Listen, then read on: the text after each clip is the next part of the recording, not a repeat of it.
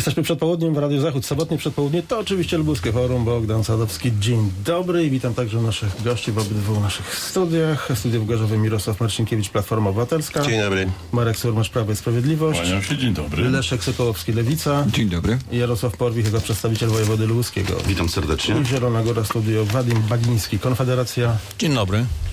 Oraz Zbigniew Kołodziej, Polskie Stronnictwo Ludowe. Witam pana redaktora, witam rad słuchaczy. Panowie, opada powyborczy kurz. Jesteśmy już 2 tygodnie po wyborach, jednak wciąż nie wiadomo, kto otrzyma misję tworzenia rządu. Opozycja przygotowuje umowę koalicyjną, która ma dać gwarancję i pokazać opinii publicznej, że ta jest gotowa do przejęcia władzy i sprawnego rządzenia. Były 2 koncepcje umowy koalicyjnej. Trzecia Droga chciałaby umowę dotyczącą tworzenia nowego rządu i realizację obietnic wyborczych maksymalnie uszczegółowić. Wygrała jednak koncepcja pozostałych koalicjantów z tak zwanym programowym minimum, które łączy wszystkie partie koalicyjne. I są to na tę chwilę gwarancja podwyżek w budżetówce, finansowanie programu in vitro oraz kontynuacja programu 500, a od stycznia 800 plus. Pozostałe kwestie, w szczególności te sporne, mają być omawiane w przyszłości. I teraz pytanie do panów, czy ten wymieniony przeze mnie, jak na razie bezsporny kompromis programowy z tymi, które wymieniłem tutaj, to jest tylko tyle, czy aż tyle? Mirosław Marcinkiewicz, Platforma. Proszę bardzo. Czy słusznie pan redaktor zauważył, że minęły już 2 tygodnie od wyborów, a do pierwszego posiedzenia Sejmu jeszcze kolejne 2 tygodnie miną, bo tu niestety pan prezydent taką konstytucyjną, zresztą w konstytucyjny sposób maksymalnego wydłużenia poprzedniej kadencji przyjął, więc mnożą się wszelkiego rodzaju spekulacje i powiem szczerze, że może pan redaktor wie, ja nie wiem dokładnie, jakie będą zapisy tego porozumienia koalicyjnego, które w tej chwili jest już kończone, bo liderzy, a to są 4 osoby, które tworzą ten dokument i muszą się pod tym podpisać, nie ujawniają treści. Zresztą to powoduje właśnie ten długi okres czasu, bo ja byłbym za tym, są wybory, które się zakończyły, jest koalicja, która już przed wyborami mówiła, że będzie wspólnie działać. Wygrała te wybory, ma większość sejmową, więc powinno to się nieco przyspieszyć, bo my wyborcy na to czekamy. Więc pojawiają się różne spekulacje. A co to będzie w tych wyborach? A kto to będzie? Jak to będzie? No dziś jest sytuacja taka, że właśnie wspomniana koalicja przygotowuje się do objęcia rządów, czekając na kolejne ruchy pana prezydenta i domawia te rzeczy, które są najważniejsze, a jak wszyscy wiemy, umowy koalicyjne mogą być takie, jak to tworzy się chociażby w Niemczech, gdzie trwało to bardzo, bardzo długo z precyzyjnymi zapisami poszczególnych elementów, lub też przyjmuje się pewne tylko i wyłącznie priorytety oraz pewien kierunek działania. Tak wiele jest do zrobienia w zdewastowanej przez PiS Polsce, że... Panowie, apeluję o powagę. Wiem, wam jest bardzo do śmiechu akurat, bo to mówię do przedstawicieli PiS-u. Możecie tak przerywać i śmiać się, to tyle wam pozostało. Więc tak wiele jest do zrobienia, że wiem skądinąd, że rozmowy bardziej szczegółowe, dotyczące już poszczególnych sfer naszego życia, też są prowadzone, ale póki co publicznie o tym się nie mówi, bo w momencie powstania rządu, kiedy cała koalicja rozpocznie rządy, mam nadzieję, że to będzie jak najszybciej i niebawem, wtedy poznamy te szczegóły i zobaczymy nową jakość polskiej polityce. Ale przyzna pan, że ugrupowania tworzące koalicję oddzielnie jakby miały dość szerokie i bogate spektrum programowe i teraz wydaje się to pewną przeszkodą i trudnością w pewnym sensie do pogodzenia. Panie redaktorze, skoro w poprzednim rządzie jeden z liderów do premiera mówił: ty miękkiszonie, robisz same błędy i nie było żadnej reakcji, zaręczam panu, że w tej koalicji takich sytuacji nie będzie. No a co z lokomotywą? Dopytam programową, jaką miała być kwota wolna od podatku, podniesiona z 30 do 60 tysięcy złotych. Teraz podczas tych rozmów koalicyjnych o tym się nie mówi. Ale panie redaktorze, tak jak każde z ugrupowań przedstawiało swoje pewne założenia, tak Platforma przedstawiła 100 konkretów na pierwsze 100 dni. Przy czym no, dajmy szansę. 100 dni rozpocznie się w momencie, kiedy ten rząd zostanie zaprzysiężony i rozpocznie swoją działalność. Więc każde z ugrupowań mówi tak, mamy swój program, ugadamy między sobą w jakim czasie, w jakich okolicznościach będziemy się starali ten program realizować. Tak jak mówią wszyscy liderzy, rozmowy są bardzo merytoryczne, spokojne i jestem naprawdę dobrej myśli. Szanowni Państwo, jeszcze trochę będzie nowy rząd, będzie nowa jakość. Czyli rozumiem, umowa koalicyjna musi uwzględniać, parafrazując, żeby wilk był u sytyjowca cała. Umowa koalicyjna to jest dogadanie się ugrupowań między sobą. To jest oczywiste. I teraz Marek Surmacz, Prawo i Sprawiedliwość. W naszym systemie parlamentarno-gabinetowym nie wygrywa żadna koalicja. Jeżeli jest zarejestrowana jako koalicja wyborcza, proszę uprzejmie. Ale wygrywają partie polityczne i tą partią zwycięską w wyborach parlamentarnych jest Prawo i Sprawiedliwość. I jestem przekonany, że w pierwszym ruchu prezydent Rzeczypospolitej zwycięskiemu ugrupowaniu, czyli premierowi Morawieckiemu, najpewniej, bo to partia decyduje, kto będzie tym do przyjęcia desygnacji. A to nie jest takie. Będzie premier Morawiecki. Potem będzie czas na to, żeby podjął wysiłki zbudowania większości parlamentarnej w Sejmie. I jeżeli nie uda mu się, a jest optymistą z tego co wiem, to wtedy w drugim kroku powierzenie nastąpi już następnemu ewentualnie kandydatowi na premiera. To mówienie przez Platformę Obywatelską o złym stanie państwa polskiego jest mówieniem kabaretowym zupełnie. To jest jakieś kompletne oderwanie od rzeczywistości. To wręcz psychoza wręcz.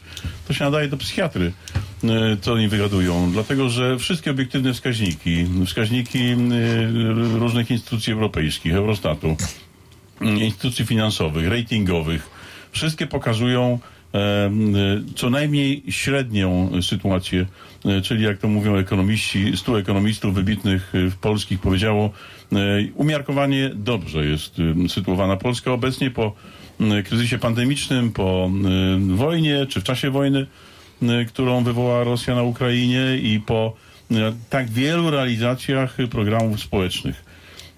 Platforma Obywatelska i najbardziej praktycznie rzecz biorąc, już nie będę mówił o tych idiotyzmach, które wygłaszał pan Hołownia, mówiąc o zmarnowanych 8 latach. To ten chyba w ogóle z kosmosu gdzieś zleciał, nie widzi rzeczywistości. W związku z tym jesteśmy przygotowani na to, że jeżeli skonstruujemy większość parlamentarną, to przyjmiemy odpowiedzialność. Jeżeli tej większości nam, Prawo i Sprawiedliwości, się nie uda skonstruować, nie pana ból głowy w tej sprawie. Więc jeżeli uda nam się, to dobrze, jeżeli się nie uda, to z pokrzywdzeniem Polski i bieżącej sytuacji, dobrej sytuacji Polski i Polaków, po komuna zacznie na nowo rządzić. Polskie Stronnictwo Ludowe, teraz przed mikrofonem Zbigniew Kołodziej. Z moich odczuć zapisy w umowie, które są w tej chwili negocjowane, to jest dobry kierunek i szukajmy to, co nas łączy, a nie to, co nas dzieli. Z perspektywy czasu się okaże, jak faktycznie ten budżet wygląda, bo tutaj przedstawiciele PiS-u wiadomo, że będą chwalili wszystko, że jest ach i och, żadnych rzeczy złych nie widząc, a rzeczywistość może być zupełnie inna, ale dopiero za jakiś czas się okaże. Czas, który mamy jako do stworzenia koalicji rządzącej, na pewno się wydłuży, bo jak tutaj pan radny Surmacz wspomniał, też jestem przekonany, że w pierwszej kolejności prezydent powierzy formułowanie rządu dla przedstawiciela PiS-u. Finał jest znany przez wszystkich. Tej koalicji tutaj nie uda się stworzyć rządu dla PiS-u, ale ten czas 2 tygodni co najmniej będzie jeszcze przełożenie na utworzenie rządu i poukładanie wszystkiego tak, jak powinno być między koalicjantami. Tak jak tutaj pan redaktor wspomniał, rozbieżność programowa jest dosyć duża, jeżeli chodzi o ugrupowania, ale też to samo było, jak tworzyliśmy wspólną koalicję z partią Hołowni Polska 2050, gdzie też dosyć dużo różnic było i zaczęliśmy od tego, co nas łączy. Szukajmy wspólnych celów, aby poprawić sytuację dla mieszkańców i wydaje, że też tutaj takie podejście rządzących liderów poszczególnych ugrupowań będą szukali w tym momencie, co nas łączy, niekoniecznie problemy, które nas mają dzielić. W międzyczasie wydaje mi się, że niektóre rzeczy będzie można poukładać, patrząc z perspektywy czasu, wiedząc faktycznie, jak ten budżet rzeczywiście wygląda, bo z tego, co też mowa jest, bardzo dużo środków finansowych jest wyprowadzonych, czy umowy podpisane są poza Sejmem.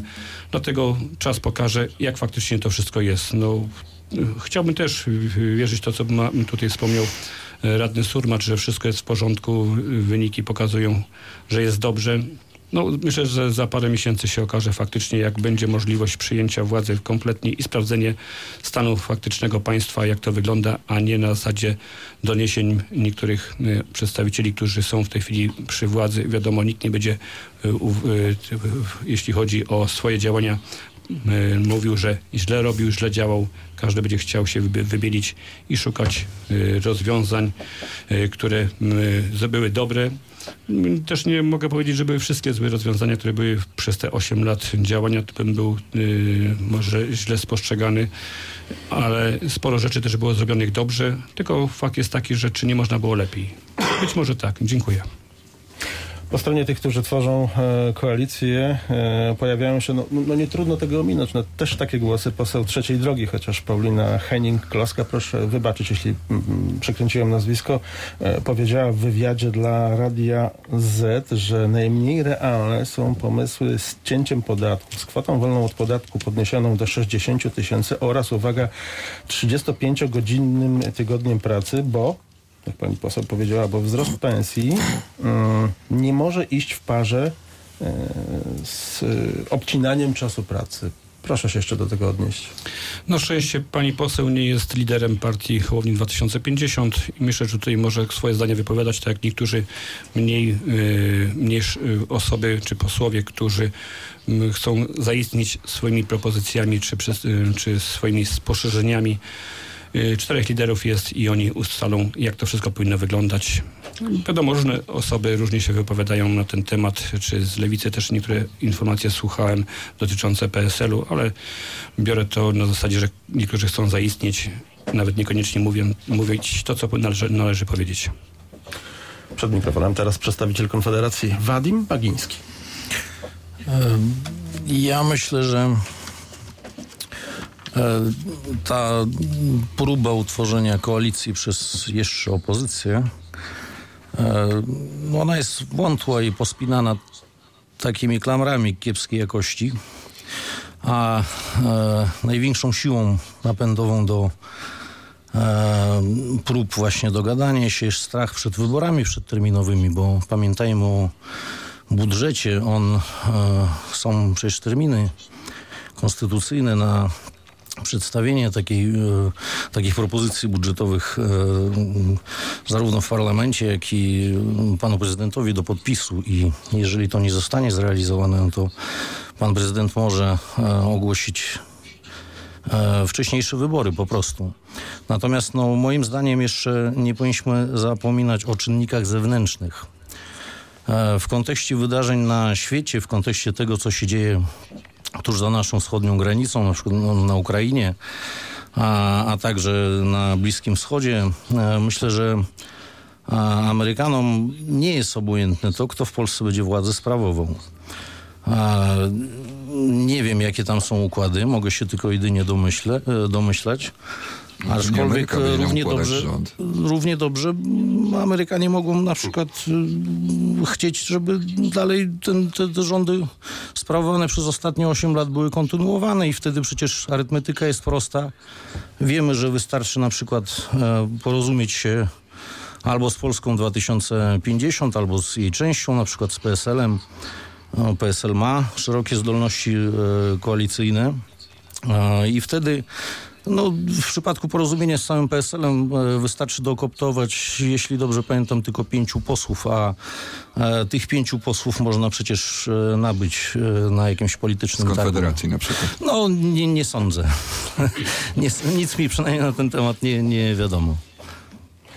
To zatem Lewica teraz, Leszek Sokołowski. Jak dziś na początku tej układanki podchodzicie państwo do różnic programowych ugrupowań koalicyjnych? Kilka kwestii. Pierwsza jest taka, że rzeczywiście prezydent w pierwszym kroku desygnuje kandydata na premiera, który najpierw ogłasza rząd, a potem wygłasza exposé, które musi zostać przyjęte większością bezwzględną.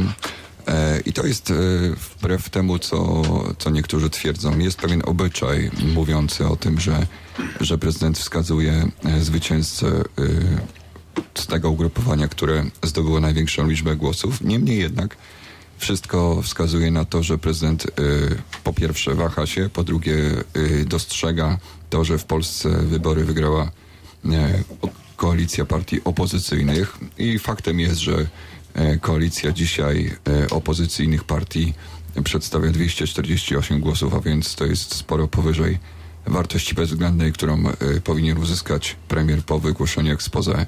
A więc tu nie ma wątpliwości co do tego, że prezydent Andrzej Duda wskaże Donalda Tuska jako tego, który będzie formułował rząd. Co do pytania dotyczącego kwestii programowych, oczywiście odniosę się do kwestii lewicowych, a więc tych fundamentów, które nas w przypadku kampanii wyborczej najbardziej interesowały, a więc powołanie Ministerstwa Budownictwa, a więc budowa 300 tysięcy mieszkań.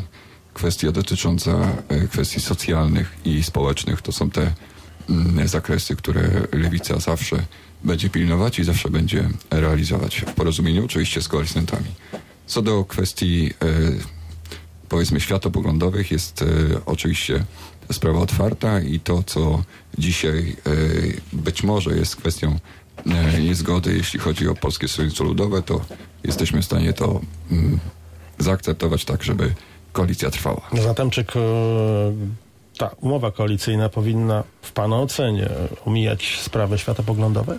Znaczy umowa koalicyjna ma przede wszystkim uporządkować sprawy dotyczące funkcjonowania państwa. Co do kwestii dotyczących obywateli i świadomego ich wyboru, to są sprawy, które można i trzeba uporządkować na poziomie współpracy partii politycznych już w działającym rządzie. Zapytałem o to, bo jak pamięta, sprawy światopoglądowe w naszym społeczeństwie wywołują dość szerokie spektrum emocji. Pamięta pan te tłumy kobiet na ulicach. Przypomnę, że Koalicja Obywatelska i Lewica szły do wyborów z hasłem liberalizacji prawa aborcyjnego. Mówiło się też o aborcji na życzenie do 12 tygodnia ciąży, precyzując, i w tej kwestii zgoła odmienne zdanie ma na pewno Polskie Stronnictwo Ludowe i zdaje się też, że Polska 2050.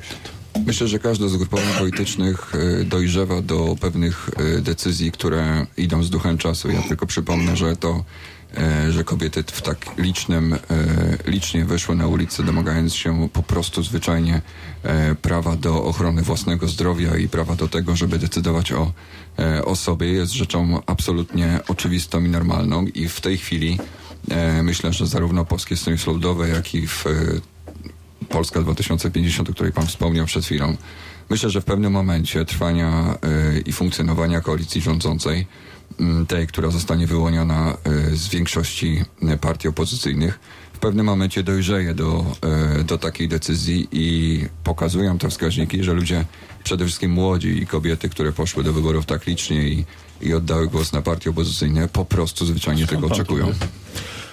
Przedstawiciel wojewody lubuskiego na koniec tego tematu, Jarosław Porwich. Najważniejsze jest to, moim zdaniem, żeby powstał rząd, który będzie służył bardzo dobrze Polsce i Polakom. Tak? Kiedy to nastąpi? Tego nie wie nikt, bo oczywiście tutaj jest cały proces określony chociażby w Konstytucji, tak? I tego się trzymamy. Tutaj nikt nie wykracza poza te ramy, które są określone. To jest jak gdyby pierwsza rzecz. Druga rzecz, No ważne jest to, żeby rzeczywiście no tutaj pewne kwestie były kontynuowane, bo wielu Polakom na pewno na tym zależy, żeby te sprawy społeczne były kontynuowane, żeby ten wzrost gospodarczy, rozwój gospodarczy, żeby to w dalszym ciągu co najmniej z taką dynamiką postępowało do przodu, jak to było dotychczas, tak? Ważne jest to, żebyśmy zadbali tutaj o nasze bezpieczeństwo Polek, Polaków, o obronność, tak? W którą bardzo dużo teraz inwestujemy. No i to jest niezwykle istotne i dlatego mnie tutaj martwią zapowiedzi co niektórych przedstawicieli obecnej jeszcze opozycji, którzy zapowiadają po prostu no, albo to, że będą się wycofywać z tych obietnic wyborczych, które się pojawiały podczas kampanii wyborczej. Ja przypomnę tutaj właśnie o czym mówiliśmy, chociażby kwota wolna od podatku do 60 000. Później temat pod tytułem 500 plus, 800 plus od przyszłego roku, tak? Później wycofywanie się też z pewnych kwestii takich światopoglądowych, tak, które były też bardzo mocno stawiane. Ponoć macie, jedni mówią, że to się pojawi w umowie koalicyjnej, inni mówią, że to się nie pojawi w umowie koalicyjnej. No i wycofywanie się rakiem z takich tematów, które dotyczą bardzo mocno finansów państwa. Ja tylko przypomnę, bo dzisiaj nagle co niektórzy uzasadniają odejście od tych zapowiedzi tym, że jest bardzo zły stan finansów publicznych państwa, tak? Ja chcę państwu powiedzieć i zresztą państwo doskonale o tym wiecie, że raz na 3 miesiące minister finansów przedstawia Komisji Finansów Publicznych, Sejmowej Komisji, stan finansów państwa, tak?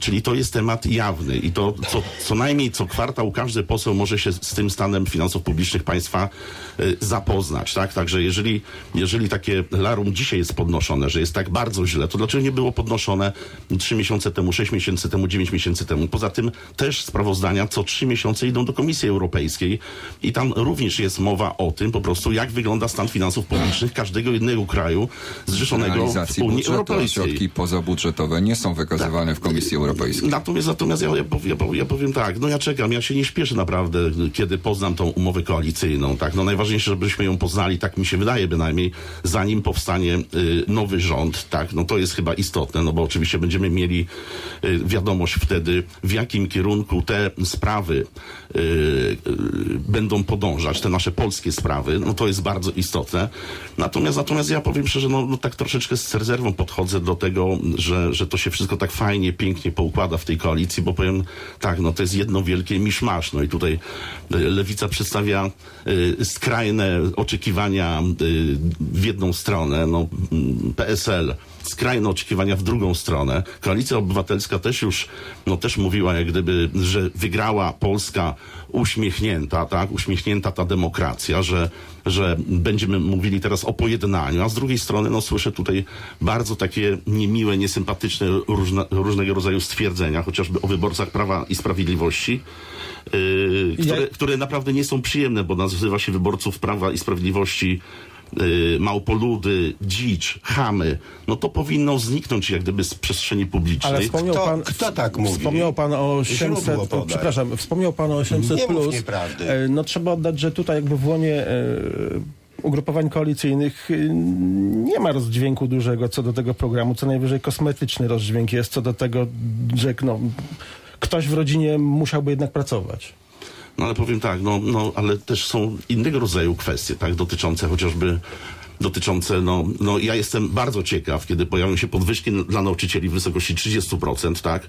Ja bardzo jeszcze ciekaw, kiedy 20 dla całej sfery budżetowej, tak?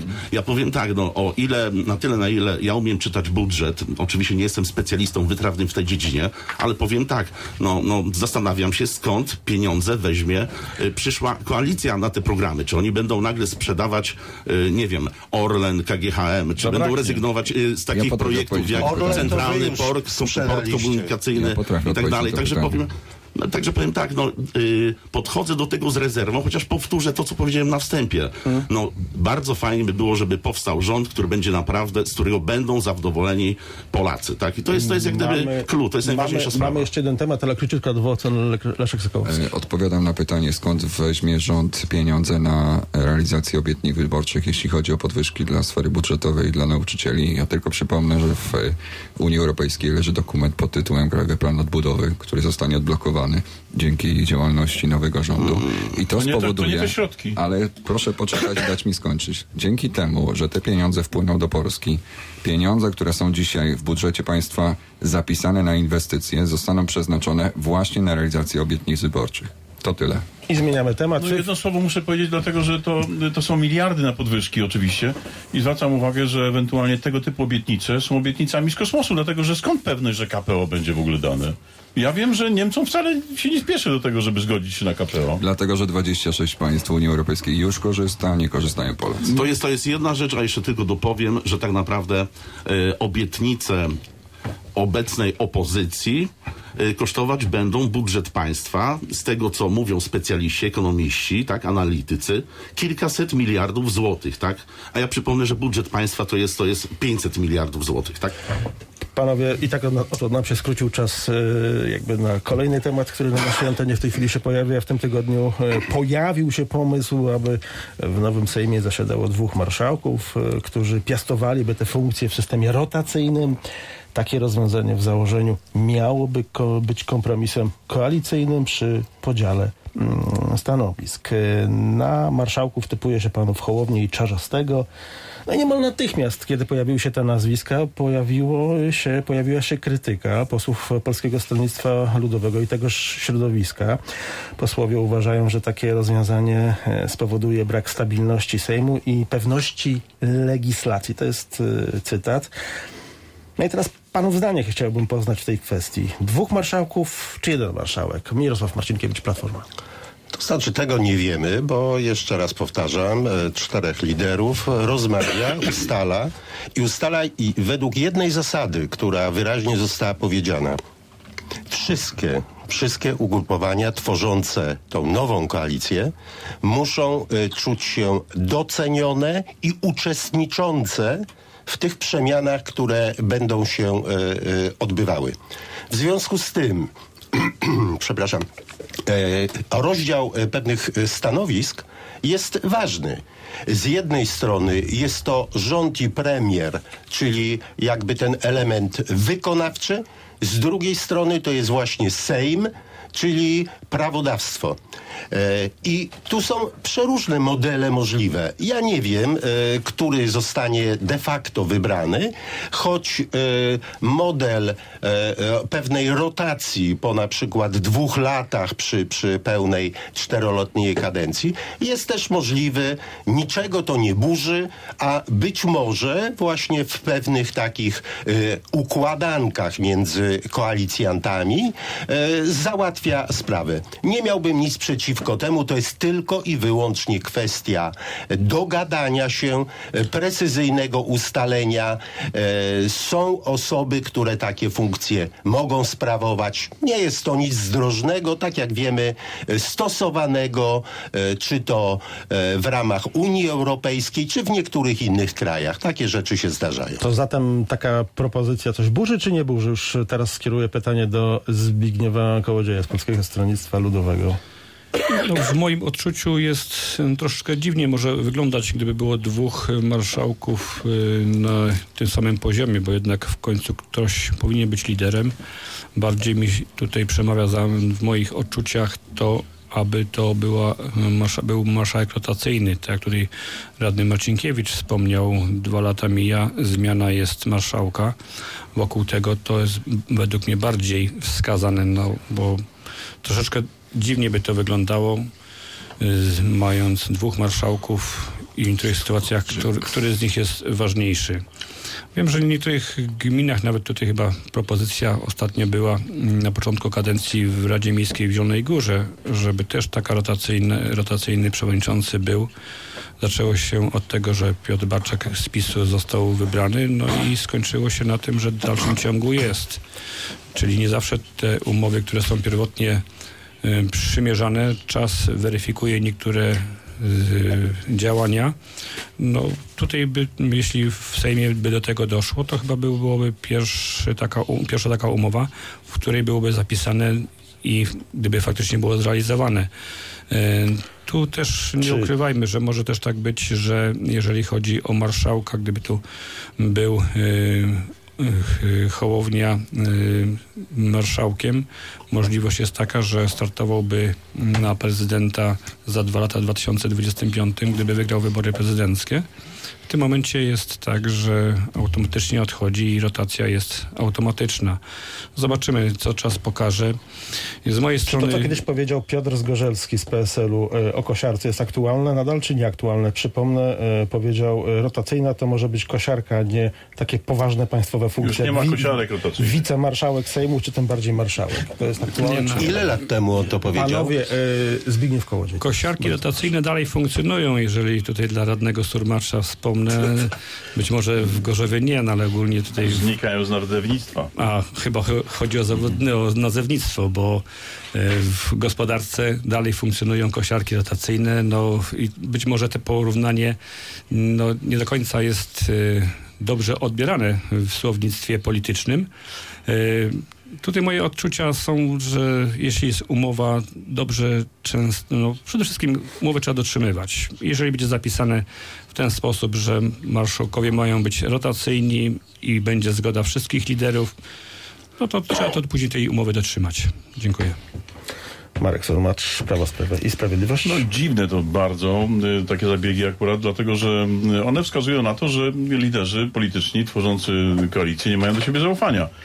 Łatwo przewidzieć, a ponieważ jestem dojrzały w działalności publicznej, a politycznej również, że wybrany dzisiaj marszałkiem Sejmu wcale i jego ugrupowanie stojące za nim wcale nie muszą być w większości odwołującej tego marszałka, czy powołującej ewentualnie nowego marszałka. Dlatego dziś ustanowiony marszałek, jestem przekonany, będzie marszałkiem dłużej niż zakładają to różnego rodzaju porozumienia, ponieważ w polityce istotne jest to nie co dzisiaj się mówi o tym, co będziemy robić za pół roku czy za 2 lata, ale co będzie wtedy za 2 lata, jaki będzie stan porozumienia, realizacji programowych założeń, nieporozumień, różnego rodzaju konfliktów, które będą narastać z każdym rokiem czy z każdym miesiącem wspólnego rządzenia. My nie wiemy, co się będzie działo w Europie, co się będzie działo w świecie, więc tych niepewnych danych odnośnie przyszłości jest zbyt wiele i potrzebne są w Polsce naprawdę stabilne, odpowiedzialne rządy, a nie towarzystwa, które się kłóci o pierwszy stołek. Na pana polityczny nos, o co chodzi z tym politycznym pomrukiem niezadowolenia w szeregach PSL w związku z propozycją rotacyjnego marszałka Sejmu bez przedstawiciela PSL? Wydaje mi się, że to jest już przygotowanie pod ewentualnie oczekiwanie, czy wyrażenie oczekiwań, poważnych oczekiwań co do fruktów rządowych, stanowisk rządowych w przyszłym podziale. Zwracam uwagę, że największym uczestnikiem tej koalicji będzie ciągle Platforma Obywatelska. To ugrupowanie będzie miało swoje oczekiwania. Ci pomniejsi będą ciągle niedoszacowani, niezadowoleni, bo ci więksi będą oczywiście dzierżyć większą odpowiedzialność. Więc ja bym proponował, żeby jednak PSL, który bardzo po niepewnym gruncie stąpa na początku tego układu, już rozdzielając się od Hołowni i ugrupowania 2050, tworząc 2 odrębne kluby parlamentarne, to wskazuje na to, że działalności polityczne, ścisłe działalności polityczne w życiu parlamentarnym będą toczyły się niejako równolegle, obok, a nie jednocześnie. I Konfederacja teraz, Wadim Bagiński. Widzimy, że PSL jest języczkiem uwagi. Nie po raz pierwszy. Tak, dokładnie, nie po raz pierwszy. No ale dla mnie sama w sobie ta propozycja rotacyjny marszałek, ona właśnie dodatkowo świadczy o tym, że próby utworzenia koalicji ze strony dzisiejszej opozycji są słabe i cienką nicią szyte. Co zrobi PSL?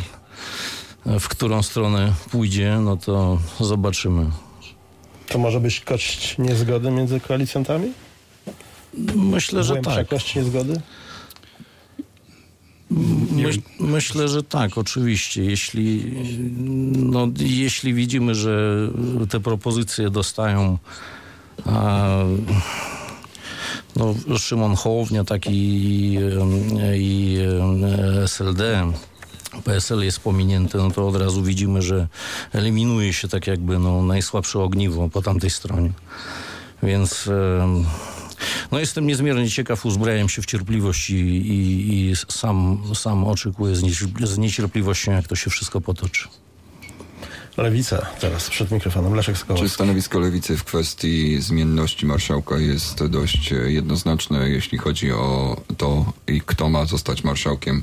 To są oczywiście decyzje koalicjantów, natomiast co do kadencyjności marszałka, to on jest wybierany na pierwszym posiedzeniu nowo wybranego Sejmu i stoimy na stanowisku takim, że jeżeli wybieramy marszałka, to wybieramy go na pełną kadencję i zmiana w trakcie trwania kadencji może wynikać z różnych przyczyn. Przypomnijmy sytuację z posłem Markiem Kuchcińskim, który przestał być marszałkiem w sytuacji, o której wszyscy pamiętamy. Więc tak naprawdę dziś mówimy o wyborze marszałka Sejmu na 4-letnią kadencję i pomysły dotyczące zmienności go po 2 latach są jedynie, ja bym to traktował na zasadzie pewnej wrzutki ludzi o tym, że źle życzą przyszłej koalicji, więc stoimy na stanowisku. Lewica nie będzie rejtanem, nie będzie w drzwiach stała i żądała stanowiska marszałka Sejmu. My mamy świadomość tego, że jesteśmy najmniejszym ugrupowaniem koalicyjnym w przyszłym rządzie. Znamy swoje miejsce, wiemy i mamy świadomość tego, że najważniejsza jest realizacja programu politycznego i programu wyborczego i Lewica będzie stała na stanowisku twardego negocjatora, jeśli chodzi o swoje pomysły, natomiast nie będziemy przeszkodą w realizacji pomysłu dotyczącego wyboru marszałka na 4 lata, przypomnę. No właśnie, bo zwyczajowo przyjmuje się, że marszałkiem Sejmu zostaje osoba wywodząca się z drugiej siły, która otrzymała dobry wynik w wyborach i takie postawienie sprawy wyklucza z funkcji marszałka Sejmu przedstawiciela Lewicy, a jest zaproponowany na marszałka. Włodzimierz Czarzasty jest bardzo doświadczonym politykiem, pełnił funkcję wicemarszałka, zresztą był chwalony zarówno przez ugrupowanie rządzące obecnie jeszcze Prawo i Sprawiedliwość, jak i opozycyjne, jako osoba koncyliacyjna, jako osoba tonująca emocje. Więc na pewno nie będziemy tutaj przeszkodą i mam świadomość tego, że wybór marszałka Sejmu jest bardzo ważny, natomiast stoimy na stanowisku, że wybieramy go na 4 lata. Przedstawiciel wojewody lubuskiego teraz, Jarosław Porwich. No powiem tak, ta koncepcja dotycząca marszałka rotacyjnego nie została do końca dopracowana. Ja nie wiem, czy jeden dżentelmen ma być 2 lata marszałkiem, drugi 2 lata, czy być może rotacja ma mieć miejsce co rok albo co pół roku. Ale to jest przedmiotem dyskusji jeszcze. Mi to jest naprawdę bardzo, bardzo obojętne, choć wiem, że bardzo potrzebna jest stabilizacja, jeżeli chodzi o pełnienie funkcji marszałka Sejmu, bo marszałek Sejmu jest drugą osobą w państwie po prezydencie. To jest raz. Dwa, podejmuje bardzo ważne decyzje co do tego, nad czym pracuje Sejm Rzeczpospolitej Polskiej. Ponadto ma pod sobą około 1500 pracowników. Ja nie wiem, czy po prostu część tych pracowników będzie zwalniana, kiedy przyjdzie kolejny właśnie marszałek i tak dalej, kiedy będzie miała miejsce ta właśnie rotacja.